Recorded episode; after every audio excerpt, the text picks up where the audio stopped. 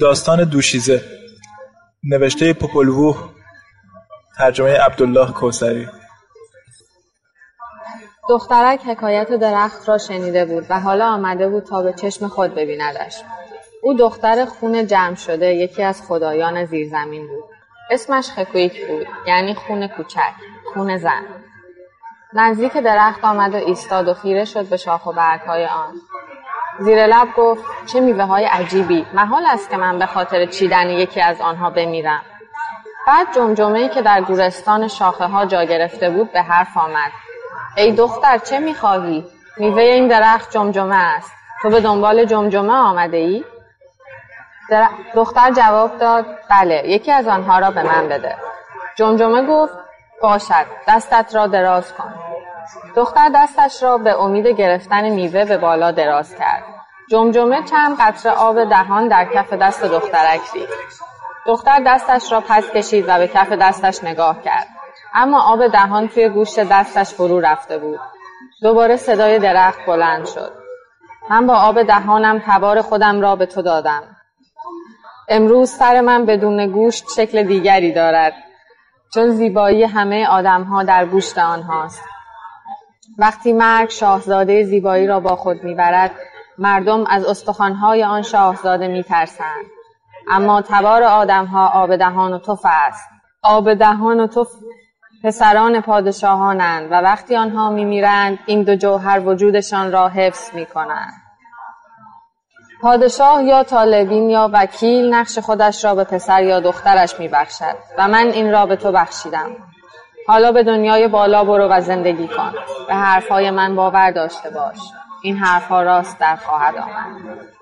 هرچه این دو با هم کردن به رهنمایی اوراکان چیپیکاکولا و راکساکاکولا بود. دختر به خانه برگشت در حالی که پسرانی از آن آب دهان در شکم گرفته بود.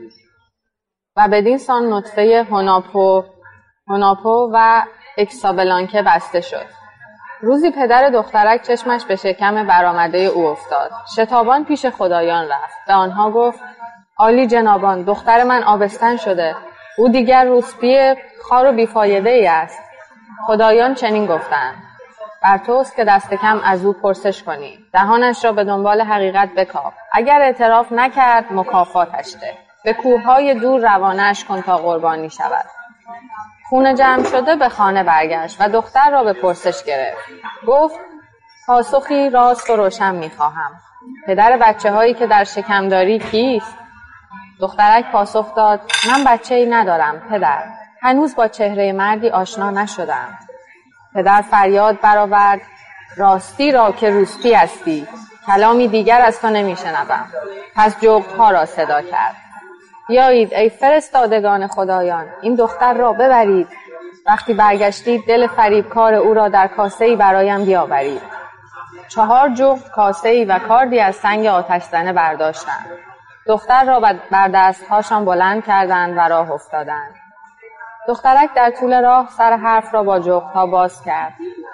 ای فرستادگان باور نمی کنم که مرا بکشید. من بیگناهم. چیزی که در شکم دارم مایه رسوایی نیست معجزه است. وقتی من کنار درخت جادویی ایستاده بودم آبستن شدم. باور نمی کنم که شما می خواهید قربانیم کنید. جغدها از دخترک پرسیدند آخر به جای دل تو چه چیزی را پیش پدرت ببریم؟ تو خود فرمان پدرت را شنیدی. او گفت کار خود را بکنید و دل او را برایم بیاورید. ما که نمی‌توانیم کاسه خالی پیش او ببریم. ما به کشتن تو حریص نیستیم. اما چه بایدمان کرد؟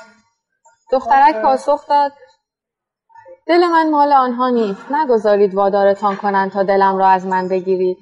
شما هم خودتان به اینجا تعلق ندارید. چرا باید وادار به کشتن من شوید؟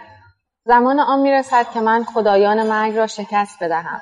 زمانی می‌رسد که خطاکاران راستین در چنگ من خواهند بود. با من بیایید. بر روی زمین هر چرا که به شما تعلق دارد خواهید داشت. در آنجا محبوب دلها خواهید بود. درست در همان وقت از کنار درختی رد می شدن که از آن شیره سرخ روان بود. دختر تا این را دید ایستاد. گفت بیایید کاستان را از شیره سرخ این درخت پر کنید این خدایان را خوشنود خواهد کرد. جغدها گفتند چنین می‌کنیم و با تو به جهان بالا خواهیم آمد. شیره سرخ از درخت فوران می‌کرد. جغها کاسشان را پر کردند. شیره درست مثل خون بود.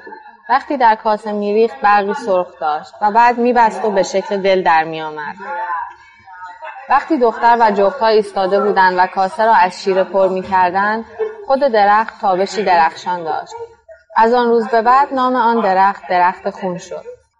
وقتی دختر به سوی دنیای بالا به راه افتاد جغها با آن شیره سرخ پیش خدایان مرگ برگشتند. خدایان گرد هم نشسته و به انتظار بودند که جغها رسیدند. پس پرسیدند کارتان را تمام کردید جغها پاسخ دادند کار تمام شد این هم دل دخترک. هونکامه گفت بدهید تا ببینیم. و همین که کاسه را میان انگشتان آزمندش گرفت کاسه در هم شکست و خون سرخ از آن جاری شد. هونکامه گفت آتش را به هم بزنید. این را روی خلواره ها بگذارید. همین که خون را بر آتش گذاشتند و دودی نمناک بلند شد همه خداگان زیر زمین به دورش جمع شدند و دود را به بینی خود کشیدند. برای آنان رایحه آن دل بسیار بسیار دلپذیر بود. بعد وقتی خدایان مرگ غرق در فکر شدند جغها همگی یکی شدند و از آن ورطه پر کشیدند به سوی زمین پرواز کردند تا به خدمت بانوی خود در دنیای بالا درآیند.